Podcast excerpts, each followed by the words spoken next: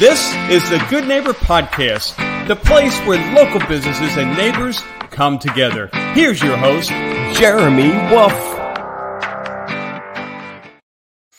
Hello, hello, everyone, and welcome back to the Good Neighbor Podcast. I'm your host, Jeremy Wolf, and today I am joined by Bill Amirault. Did I get that right, Bill? Yeah, you sure did. All right, very well, very well. And Bill is with Finish Line Inspections.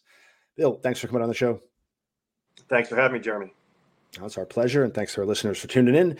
So, please tell us a little bit about Finish Line. Sure. Finish Line is a, um, a full service inspection company. So, we focus primarily on uh, residential and commercial real estate transaction type of inspections. Um, I would say that's that's about 80% of our business. And then we do some ancillary uh, mold and sewer scope and other services like that. Um, we also provide a like an absentee inspection, so that would be for like snowbirds or part-time owners or uh, Airbnbs and vacation rentals and things like that. We're female owned, so my wife Becky uh, is a majority owner of the company, um, and she basically runs the show, and I just kind of go where she tells me to. yeah, sounds a lot like my situation. uh, so, how long have you guys owned Finish Line for? So in 2017, we started. Um, we've had a, a five star rating on Google ever since. So you know, really put a lot of effort and emphasis into you know customer satisfaction and making sure we're doing the right thing by all of our all of our clients. What got you guys into the inspections, or at least maybe tell us a little bit about your journey uh, leading up to 2017 that uh, caused you to form Finish Line? Did you have a background in inspections, or was this a complete shift for you?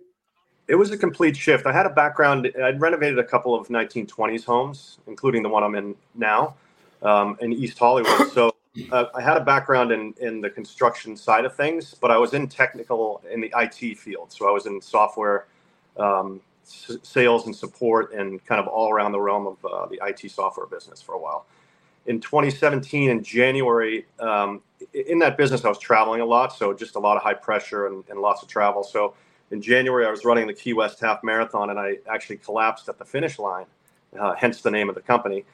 And ah. uh, turns out I had a sudden cardiac arrest right before I was crossing the finish line. Oh. So I was extremely fortunate that it was that it happened where it did happen, and there were a few bystanders that jumped in and did CPR and, and actually saved my life until the paramedics got there. Jeez, so that, man that was a shift for me and, and it made me want to get out of corporate america take what i thought was kind of a less stressful career but i think it is in general. There's definitely no travel um, but it is running your own business so there's a little bit of stress with that but things have been really good since. Man i don't know if that's what I, I needed to hear. I just started i just started running recently and i was aiming to do a marathon and now i hear that story i'm thinking to myself i don't know if this is the right path for me. Well lots and lots of people do it without incident so you know are, you still run now, or you're not able to? I, no, I do. Um, you know, my cardiologist tells me I'm the safest guy out there, or the safest person out there, because I do have a defibrillator built in.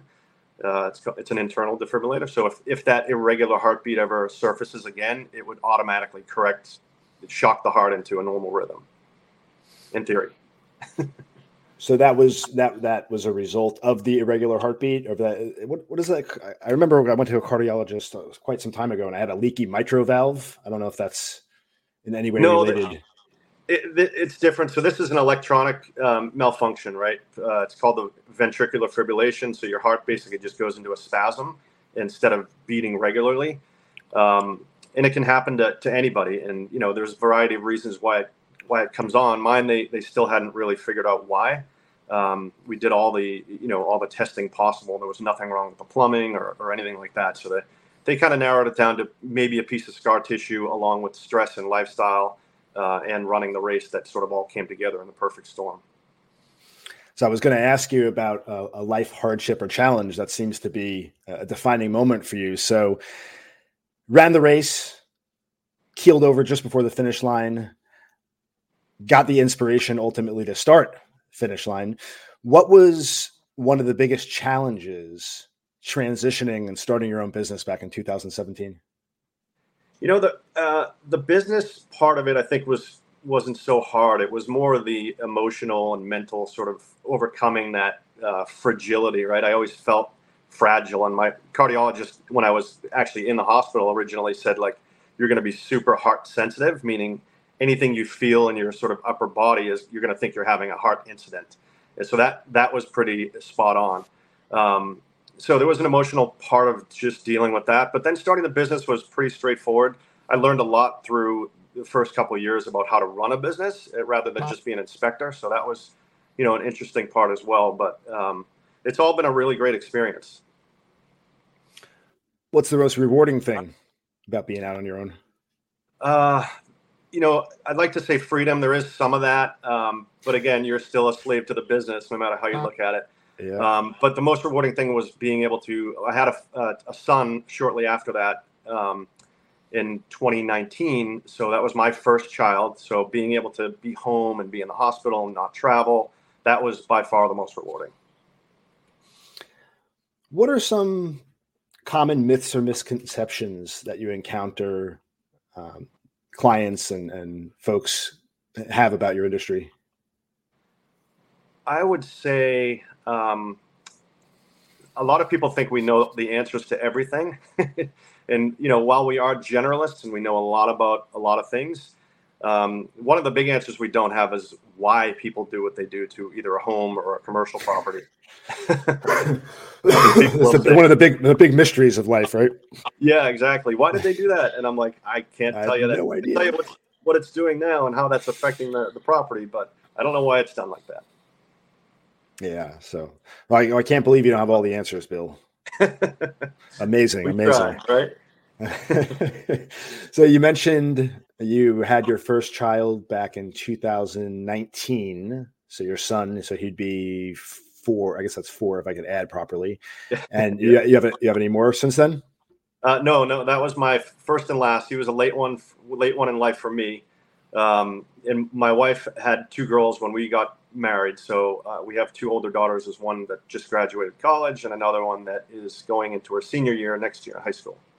Oh, nice, nice. What do you yeah. guys like to do for fun when you're not working? Um, occasionally, boat and golf. Um, you know, we don't get out as much as we like to on both of those. Especially me, I, I don't get out to golf like I would, would like to, but um, I do like to go once in a while. And then we do quite a bit of charity stuff. So we're doing uh, a Homes for Hope. It's an organization. We're building a, a home in Mexico and in um, February, in early February. So going there for a few days to build a home. Um, we also do CPR training. So we became uh, certified licensed instructors. So we we train a lot of real estate agents um, for free. Um, we also offer discounted um, CPR training and, and CPR awareness. So the CPR training, I'd imagine that was a, a result of what happened to you and you wanting to kind of pay that forward to help others, right? Absolutely. Yeah. That was why we get into it. We, you know, we had always offered it uh, as part of an inspection. People, we would reimburse somebody if they got the training, but not a lot of people took us up on that. So we decided let's just get in front of it, become trainers ourselves, and then we can just go out and sit in these offices. And instead of talking about inspections, let's teach them a life lesson that can actually save a life. Very cool. I love it, man. I love it. What would be the one thing that you'd like for our listeners to know about finish line inspections? I think um, you know one of the things that that comes up pretty often is that we we maintain a relationship with our clients. You know, sometimes long after the inspection, and sometimes it's multiple. But um, you know, with the way that the insurance industry is changing and really like dropping clients and making their lives miserable, um, it's just difficult to keep up on all that uh, activity and what's the latest and, and, things like that. So I would like them to know that, um, you know, we're in it for the long term. So when they, after the inspection is one thing, but when they call three weeks later because their agent told them, you know, something had to be updated on the report or they needed clarification, we happily do all that stuff. And uh, sometimes that's even months and years later when they change companies because maybe they were dropped or they were just shopping for a better rate.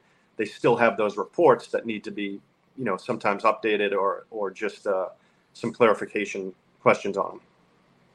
All right, very cool. And how can our listeners learn more? Maybe share your website, your contact information. Let us know how we can reach you guys. Yeah, uh, finishlineinspections.com is our website. Uh, you can book online there. There's we have Facebook, Instagram, LinkedIn, kind of all the social media uh, accounts going. So pretty easy to find us. We're the only finish line inspections around that we've seen. Um, you know, there's the big sneaker company with that name, and then uh, I think a um, horse feed company uh, in Dania Beach with the same name. But uh, as far as inspections, we should be the only one. Pretty easy to find, and we're pretty active on social media as well. All right, sounds good. And we will link in the description below to all of your contact information. Bill, thanks so much for joining us today. Thanks, Jeremy. Appreciate it. It's our pleasure. And thanks to our listeners for tuning in. And we will catch you next time. Everyone, have a great day and take care. Thanks for listening to the Good Neighbor Podcast, Cooper City. To nominate your favorite local business to be featured on the show, go to gnpcoopercity.com. That's gnpcoopercity.com or call 954 231 3170.